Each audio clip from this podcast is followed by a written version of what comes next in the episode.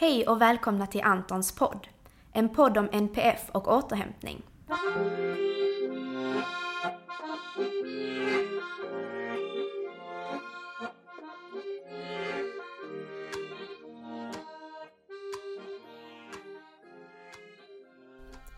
Jag heter Marie och kommer att i dessa poddavsnitt utforska olika aspekter av hur det är att leva med eller tillsammans med någon med NPF, neuropsykiatrisk funktionsnedsättning. Jag heter Josef. För tio år sedan så jobbade jag som pedagog på en särskola och fick en ny elev som hette Anton. Han lärde mig om autism och han lärde mig minst lika mycket om behovet av återhämtning. Jag lärde också känna Antons mamma, Lotta. Att leva med Anton är både fantastiskt och underbart. Men det är också utmanande. För Anton har svår autism och det påverkar hela familjen. Vi är ofta helt slutkörda och har ett stort behov av återhämtning. För att skapa möjligheten att få anpassad återhämtning skapade Lotta, Josef och Antons läkare Helena föreningen Antons hus. Denna podden handlar inte om Anton, men Anton har vi alla gemensamt. Podden är för er alla som också har en Anton.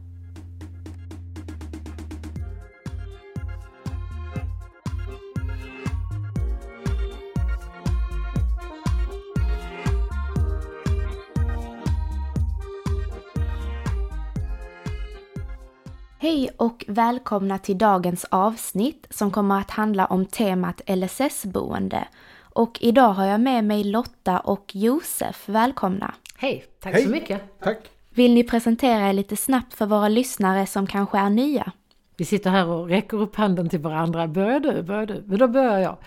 Jag heter Lotta Lagerholm och eh, jag har varit med och startat upp Antons hus och föreningen Sinnen och perception, precis som Josef har. Jag är mamma till Anton som är en vuxen ung man med svåra funktionshinder. Och han har ju ett sånt här LSS-boende och han har annan särskilt anpassad bostad. Och då tänker vi att det här är ju rätt så intressant att diskutera och prata om och de olika alternativen som finns och hur fungerar det egentligen? Och Josef? Ja, Josef heter Josef eh, och har, eh, precis som Lotta säger, varit med i Antons hus och sinnen och perception sedan start. Och har jobbat med LSS eh, i ganska många år vid det här laget. Eh, i, olika, I olika avseenden.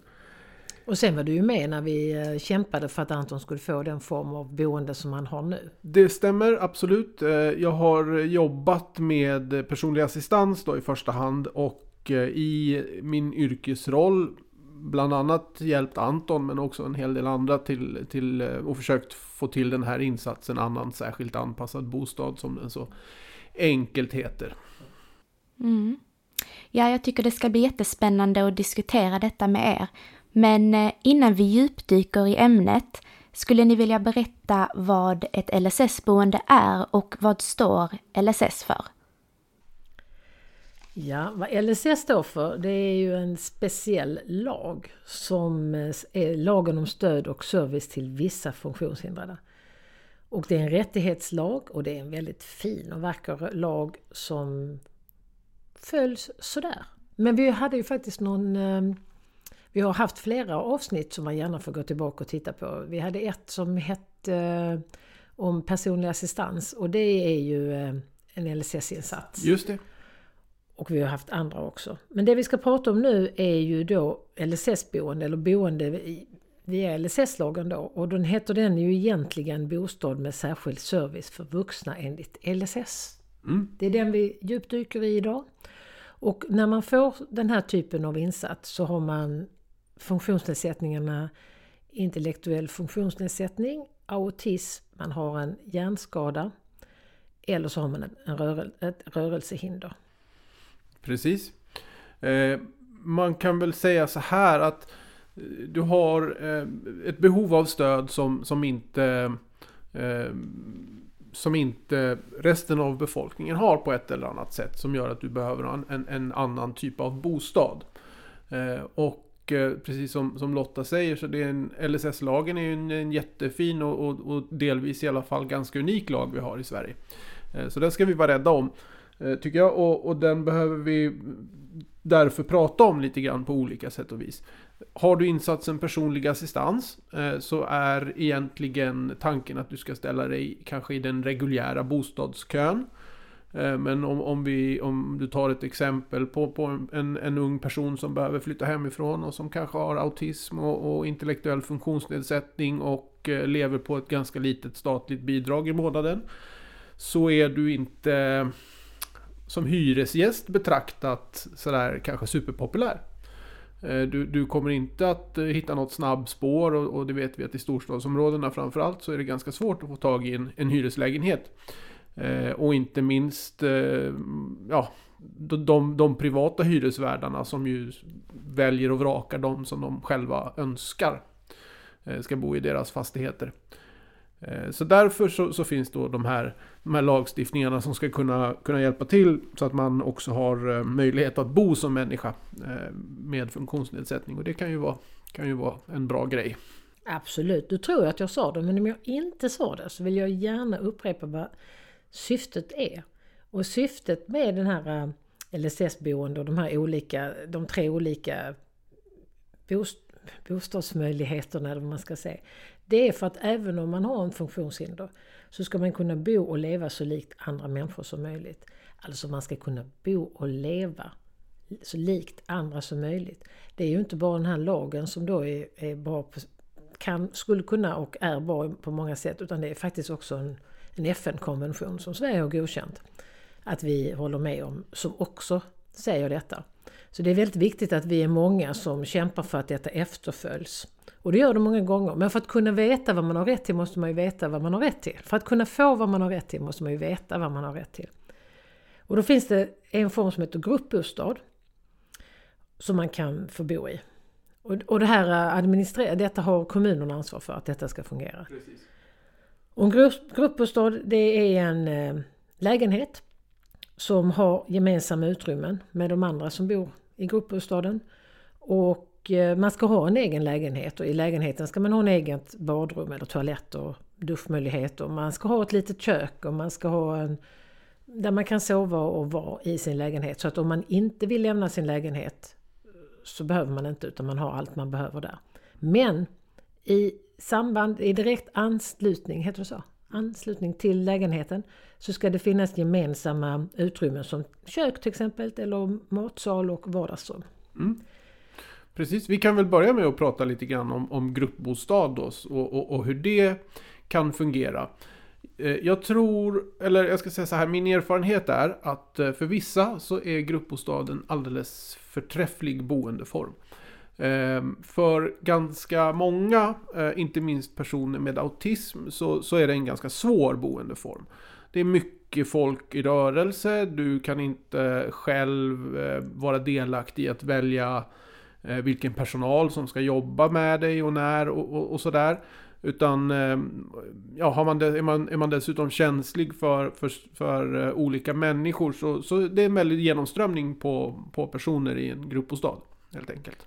Ja, och enligt eh, Socialstyrelsen så ska en gruppbostad bestå av tre till fem lägenheter. Mm. Och, och det skulle, kan vara att om det fortfarande går att ge bra service och att de boende, det fungerar för de boende så kan det vara upp till kan det vara en lägenhet till då så att det ska vara sex.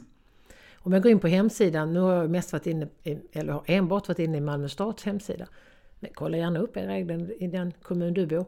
Där står det, alltså där är det sex lägenheter. Mm. Det är liksom standard. Det, det är det, det som är. precis så. Ja. Mm. Och då tror jag att det ändå förekommer fler på andra ställen. Utan att egentligen vet, jag bara misstänker det. För jag vet att diskussioner har funnits. Mm. Att man ska. Och sen diskuterar man också gärna att man ska ha ett gruppbostad som heter något X kanske och så precis i anslutning till det så finns en annan gruppbostad också med 12 läge eller 6 lägenheter då till exempel. Men som då heter Y. Alltså som ni förstår heter de inte X och Y utan det är bara exempel. Men detta, de, här, de här äh, riktlinjerna som Socialstyrelsen har det är ju för att man inte vill ha institutioner. Man fick ju den här LSS-lagen, man fick hela det här tänket för att man ville komma ifrån institutioner. Och det är ju att man samlar personer med funktionsnedsättning i en viss del av en stad till exempel, eller i ett hus eller ett bostadskvarter. Och då är man ju inte integrerad, då bor och lever man ju inte som andra. Nej. efter möjliga förutsättningar. Det gör man ju inte. Så det, de, det, det är inte helt ovanligt att man ser så, men i riktlinjerna så står det att man ska inte placera flera gruppboenden på samma ställen och man ska inte ha det tillsammans med daglig verksamhet som en annan LSS-insats. Och man bör inte ha det tillsammans med äldreboende. Och överhuvudtaget så ska man vara integrerad i samhället och i bostadsområdet där man bor. Just det. Men där vet vi ju att ja, men det, Malmö stad är väl ett alldeles utmärkt exempel. Där man hade ju det här lite utskällda boendet Dalhem. Eh, och skulle bygga ett nytt och då byggde man ju det tvärs över vägen.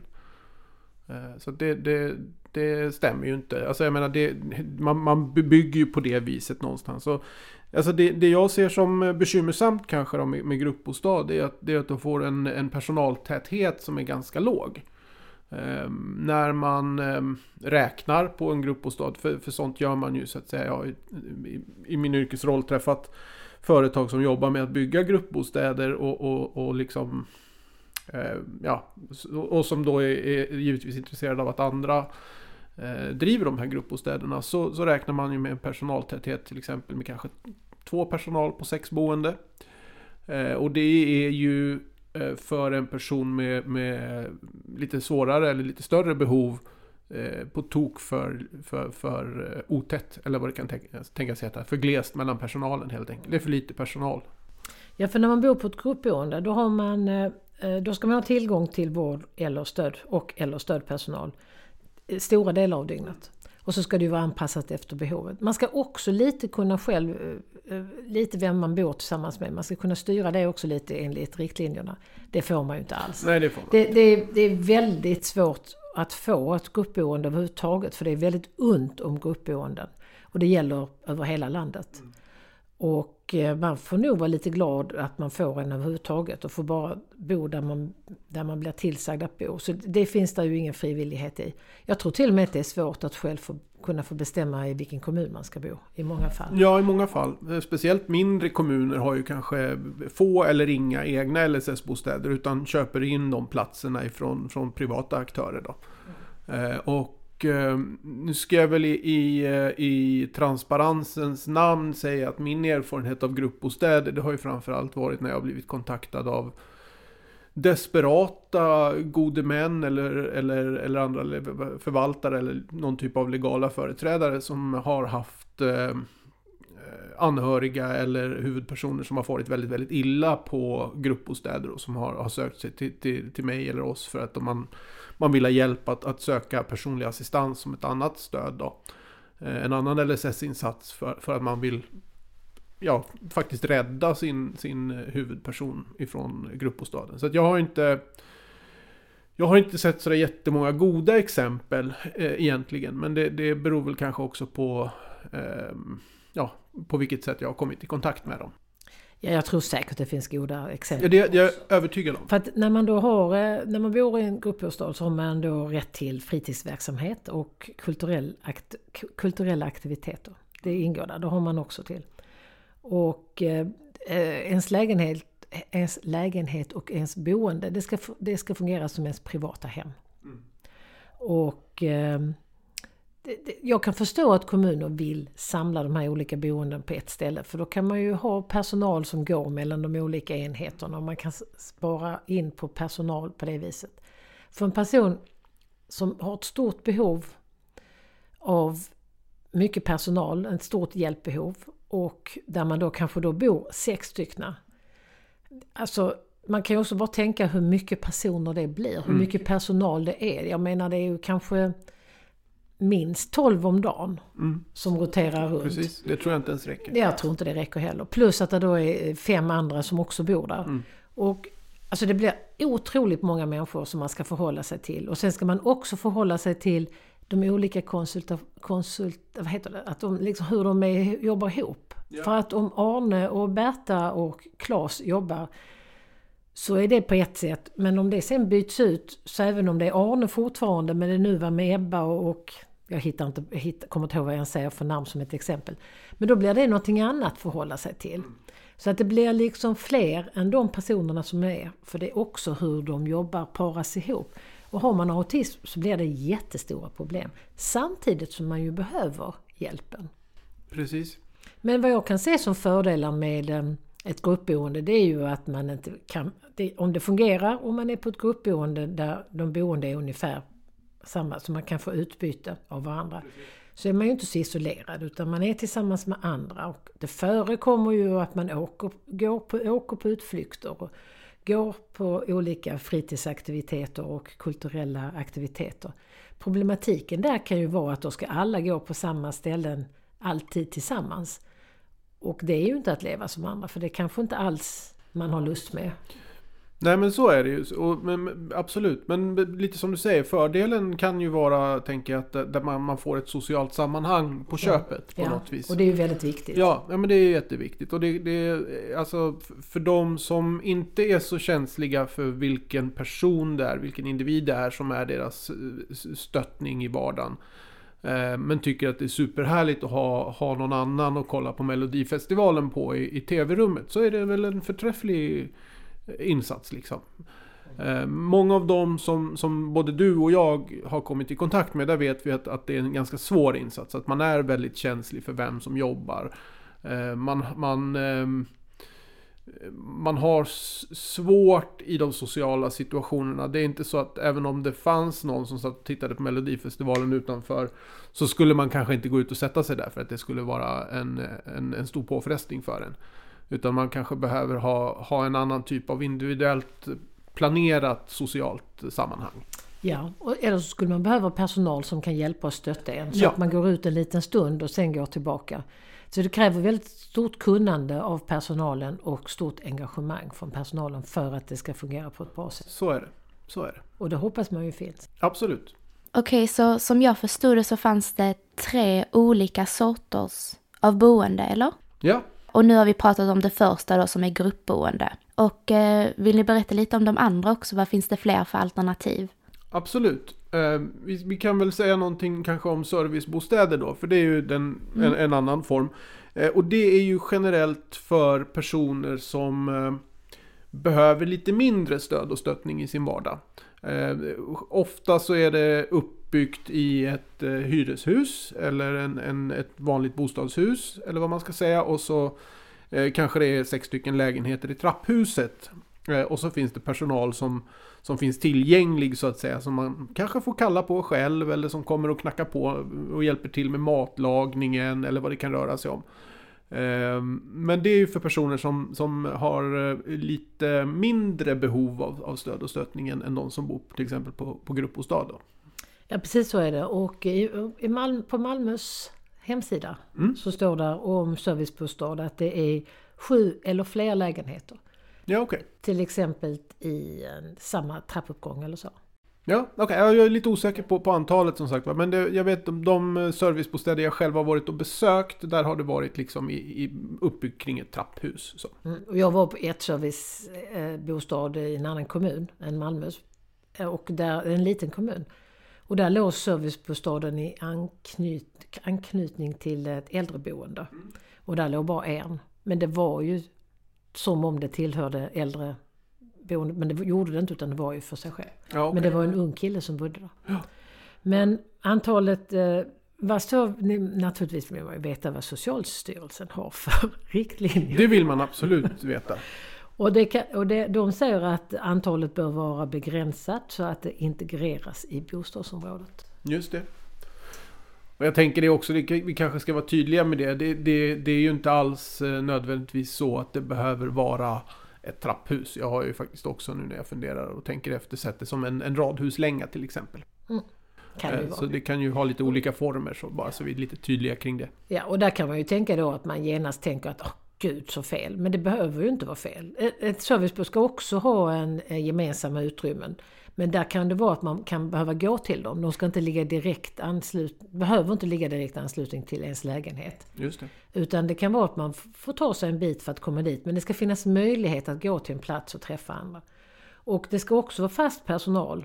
Eller ingå fast bemanning och omvårdnad. Men, men det kan också vara som du sa att man ska, kan ringa till dem eller att de är någon annanstans. Att man får gå till dem eller att man får be dem komma. Eller Ja. att de, de är inte sådär direkt an, De är inte direkt vid en där man bor mest hela tiden. Utan de finns där som ett stöd och, och och en trygghet fast på håll. Ja, precis. Man behöver alltså inte lika mycket omvårdnad och hjälp när man har en servicebostad som om man bor i en, eh, i en, i en gruppbostad. Och så jag kan förstå att kommuner vill ha ner eh, kostnaderna och att man vill ha dem samlade så att eh, en sån här personalstyrka hjälper många gruppbostäder. Eller förlåt, men, nu menar jag servicebostäder.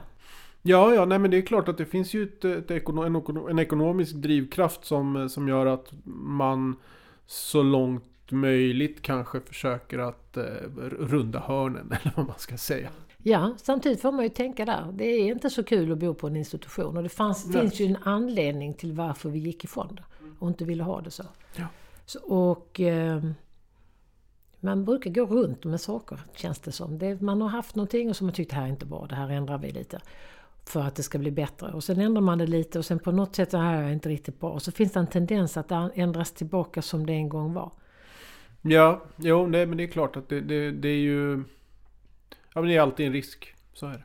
Ja, och sen kanske det fanns något bra och något dåligt med det som var. Och så finns det något dåligt och något bra med det som är nu.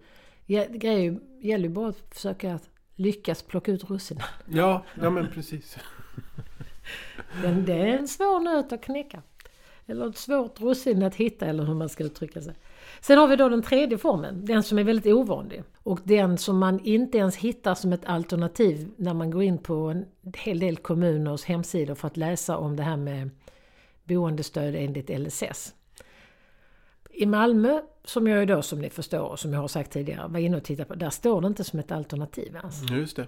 Och det, man, man, kan nästan ana det på namnet att det inte är det första en kommun presenterar för sina kommuninvånare när de behöver en bostad med eh, extra stöd. Den heter nämligen stödformen eh, annan särskilt anpassad bostad. Eh, det, det, låter lite undantag. Mm. Och den står ju inte som ett undantag om man läser om LSS-insatser. Nej, det gör den inte. För där står den som precis som en, en, en av tre mm. olika insatser för bostadsstöd. Precis. Eh, sen kan jag, jag kan ju ärligt säga att jag har ju varit i kontakt med en del kommuner och eh, suttit tillsammans med LSS-handläggare och, och, och mina eh, klienter eller assistansanvändares vägnar sagt att vi skulle vilja ansöka om en annan särskilt anpassad bostad. Och LSS-handläggarna har inte haft en blekaste aning om vad jag har pratat om. Nej, så kan det vara. Alltså, då, vill vi, då får vi berätta så att ni som det. lyssnar vet det. Ja. Det, är en, det, det är alltså ett eh, annat sätt att bo där man bor ensam och som kommunen då erbjuder eller man hyr av kommunen. Och det ska finnas en viss grundanpassning men utan fast bemanning. Och den ska vara anvisad av kommunen. Och det ingår inte omvårdnad, fritidsverksamhet eller kulturell aktivitet i en, i en sånt här eh, annan särskilt anpassad bostad. Men om man nu får det och har stora problem, för det, det kan ju vara att man har mindre problem men det kan också vara att man har stora problem och därför får det här. Man har så stora problem, eller så mycket problem med sin autism till exempel.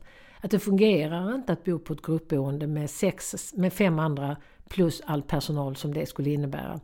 Plus att man oftast blir kanske, låt oss säga att man kanske är högljudd och att man har många tics eller man har mycket sånt för sig.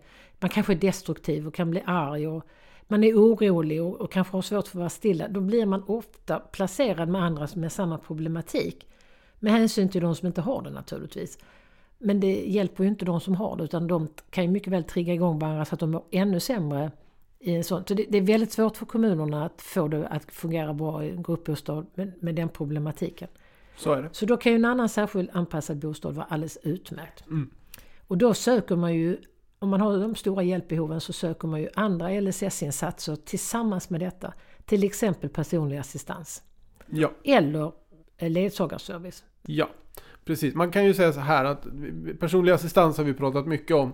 Eh, inte minst i det tidigare avsnittet som handlade om just personlig assistans. Men eh, om du har eh, många grundläggande behov som du behöver hjälp med, då är personlig assistans eh, stödformen. Men om du har, om, om, du har inte så många, men du behöver kanske någon som hjälper dig med dina eh, inköp eller någon som eh, åker med dig och spelar bowling någon gång eller går en promenad. Då är ju ledsagare en, en, en, eh, en annan insats som är eh, ganska liten i sin omfattning men som man då kan, kan söka. Ja, och som är väldigt bra för de Ja, personerna som absolut. behöver. Mycket bra.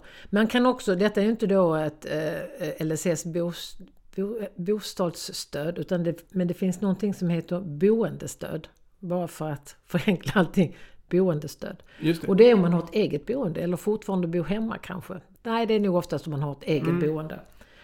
Och då, eh, då, kan någon, då kommer en person hem till en och ger en stöd så att man får hjälp med att betala räkningar och att kanske städa, att få organiserat och få struktur och få sitt hem att fungera. Och då, ska, eh, då får man det här stödet i sin egen lägenhet. Och då får man praktiskt stöd, pedagogiskt och social insats. Är det då att Ja. eh, boendestödet ska vara. Så för många är det det stödet man behöver.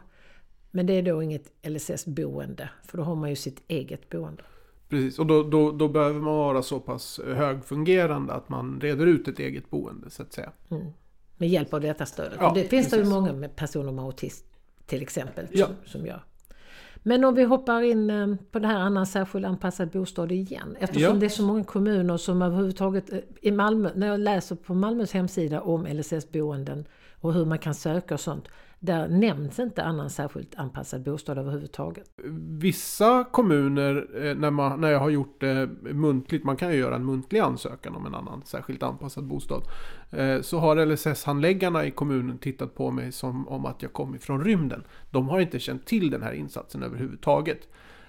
Och ehm, det jag kan säga att en kommun gör då, det är att man ger ett avslag.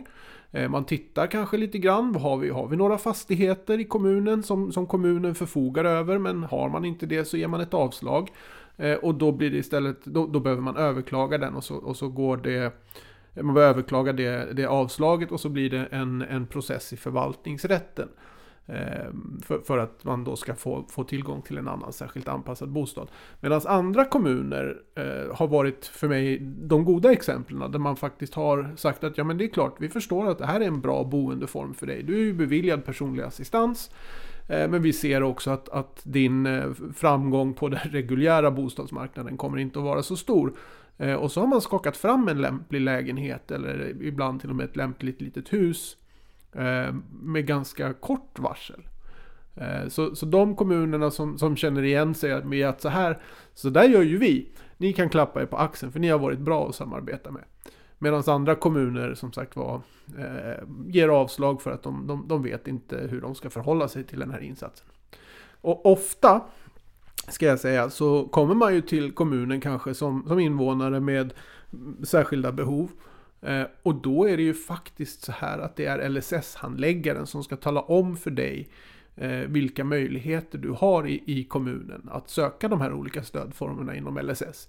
Eh, jag har mycket svårt att tro att några av de här handläggarna som jag har suttit med någonsin har presenterat den här insatsen eftersom att de inte själva har känt till den. Nej, och det är så viktigt det du säger, för när vi kommer som då är anhöriga eller som själva har någon funktionsnedsättning eller så. Vi gör det ju för första gången. Vi Ja. har ju aldrig sökt detta för eller inte så många gånger. Alltså så. Men medan de vi pratar med som är yrkesverksamma i detta, det är ju deras yrke. Så är det. De ska ju eh, sannolikt inte göra det är ju det de sysslar med dagarna ända. Så de- de ska ju vara ett stöd och hjälpa. Det ska ju inte vara tvärtom. Nej. Men så känns det faktiskt tyvärr inte många gånger när man sitter. Ibland känns det så om man Mm. får stödet och hjälpen. Absolut att det förekommer.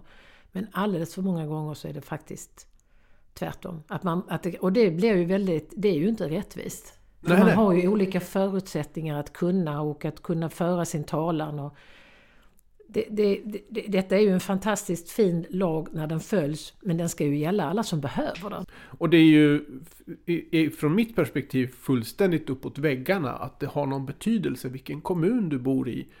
eh, För, för vilka rättigheter du har tillgång till. Mm. Så ska ju verkligen inte Nej. vara. Nej, det, det, det, ja, det, jag, det där kan jag inte begripa att, att, att det ser ut så 2023 i Sverige faktiskt. Men eh, Lotta, har inte Anton annan särskild anpassad bostad? Hur fick du reda på detta och liksom hur gick det till att, att söka? Jo, det har han faktiskt. Han bodde i en gruppbostad i anslutning till skolan han gick i. Så han var ju inte, han var inte sådär jättegammal, han var ju ungdom då. Men det fungerade jättedåligt och han mådde uruselt. Och han hade, han hade provat flera olika, inom, det var ju där i närheten och i samband med skolan och det boendet. Men det var ändå att det var ändå tredje stället han provade på och det fungerade inte. Och eh, vi, vi bara förstod att det, han, han, fick inte bo kvar där. De sa att vi klarar inte av det, han får inte bo kvar. Nej. Men innan dess hade jag fått reda på att det fanns något som hette annan särskilt anpassad bostad. Och det är ju tack vare att jag varit så engagerad i, i olika föreningar och då var det Autism Aspergerföreningen. För där var det en mamma som hade en dotter, en vuxen dotter som också hade problem som Anton, som inte fungerade tillsammans med andra och mådde så himla dåligt så det funkar inte. Och hon, de bodde i Kristianstad.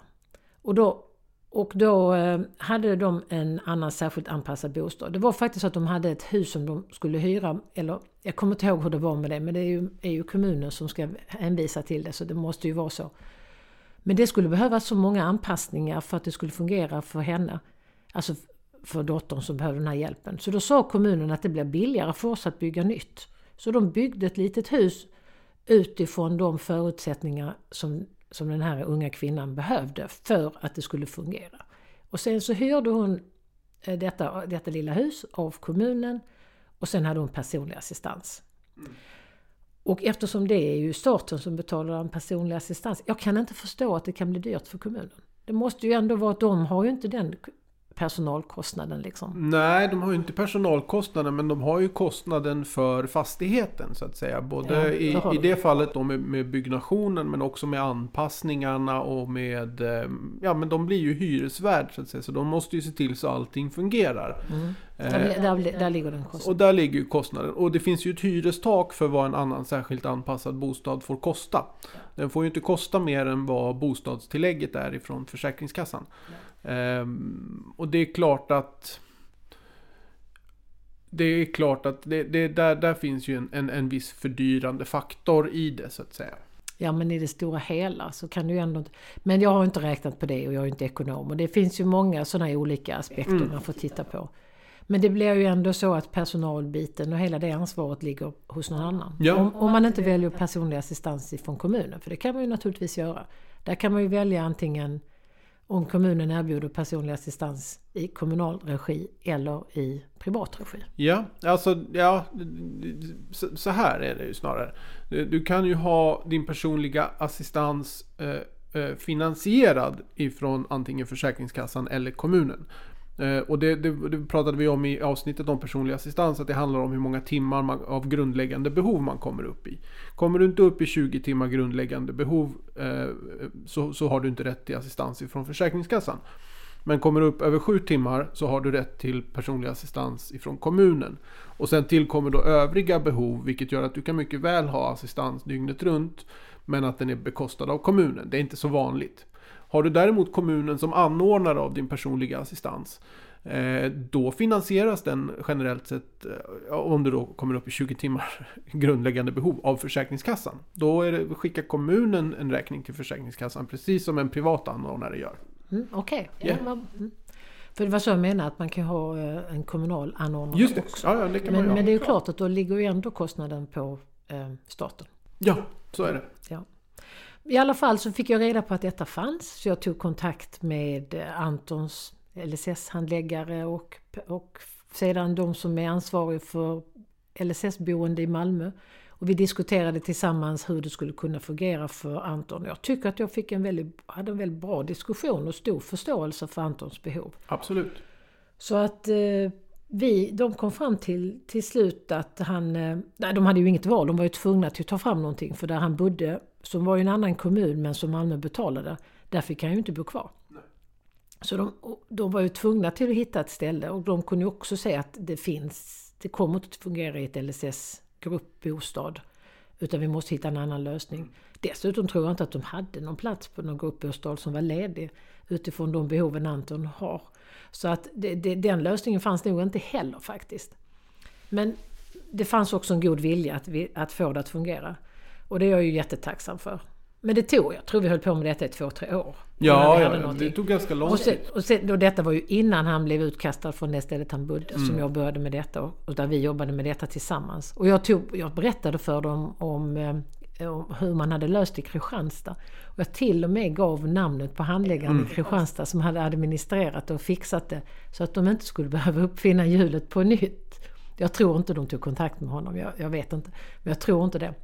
Men Malmö har väl eh, kanske erfarenhet av detta. Det kan ju inte bara vara Anton som har det så här. Nej, men precis. Nej, jag, jag tror att det finns en, ett antal i, i Malmö faktiskt. Men jag, jag tycker att en viktig eh, aspekt av det är också att du Lotta, du är en ganska resursstark person. Inte minst i, i, i avseende av din kompetens. Eh, Så det är klart att för, för någonstans, jag, jag misstänker eller jag, jag tror att det är så att det beror lite grann på vem som frågar. Faktiskt. Och är det så är det förfärligt. Ja. Men jag, jag är ganska Därför säker måste på vi det. hjälpa alla människor som inte själv kan fråga. Det är därför som vi engagerar oss mycket i föreningsarbete och så. För det ska inte vara så, man ska ha samma möjligheter. Men det, det är klart att man kan inte fråga efter någonting som man inte vet finns. Nej, och därför berättar vi om det idag. Ja, nu, här, precis. lyssna, sprid! för det är väldigt viktigt. Och att man faktiskt vet att man, får, man har rätt till detta och man ska inte ge upp bara för att någon säger nej. Fråga en annan. Precis. Så är det. Gå högre i hierarkin om det behövs. Så att ge, om, om man känner att det är det här behovet man har, så eh, ge inte upp. Nej. Kämpa på. För man har rätt till det. Och detta är faktiskt en lag som kommunerna ska, eller en, en rättighet eller en eh, insats som kommunerna ska ge sina medborgare. Men som är ju bestämt från staten. Det är ju inte, det är inte kommunerna som själv får bestämma om de ska ha det eller inte. Utan detta är en insats som man har rätt till. En Och som- rättighetslag. Precis, och den ska de ge sina kommuninvånare. Precis. Och med det så tackar vi för oss och tack för att ni har lyssnat. Glöm inte att följa oss på sociala medier för att lära dig mer om autism och om vårt projekt Antons hus. Gå in på vår hemsida www.antonshus.se för där hittar ni all information om Antons hus och var ni kan följa oss. Där uppdaterar vi även när nästa avsnitt av Antons podd släpps. Tror du på idén om Antons hus som vi gör? Då kan du hjälpa till genom att sprida information om Antons hus till din familj och dina vänner. Det viktigaste är att vi når ut till så många som möjligt. Eller så kan du swisha en slant till 1234 72 71 03. Vi tar emot bidrag, både stora som små. Vi ses i vårt nästa avsnitt. Hej då!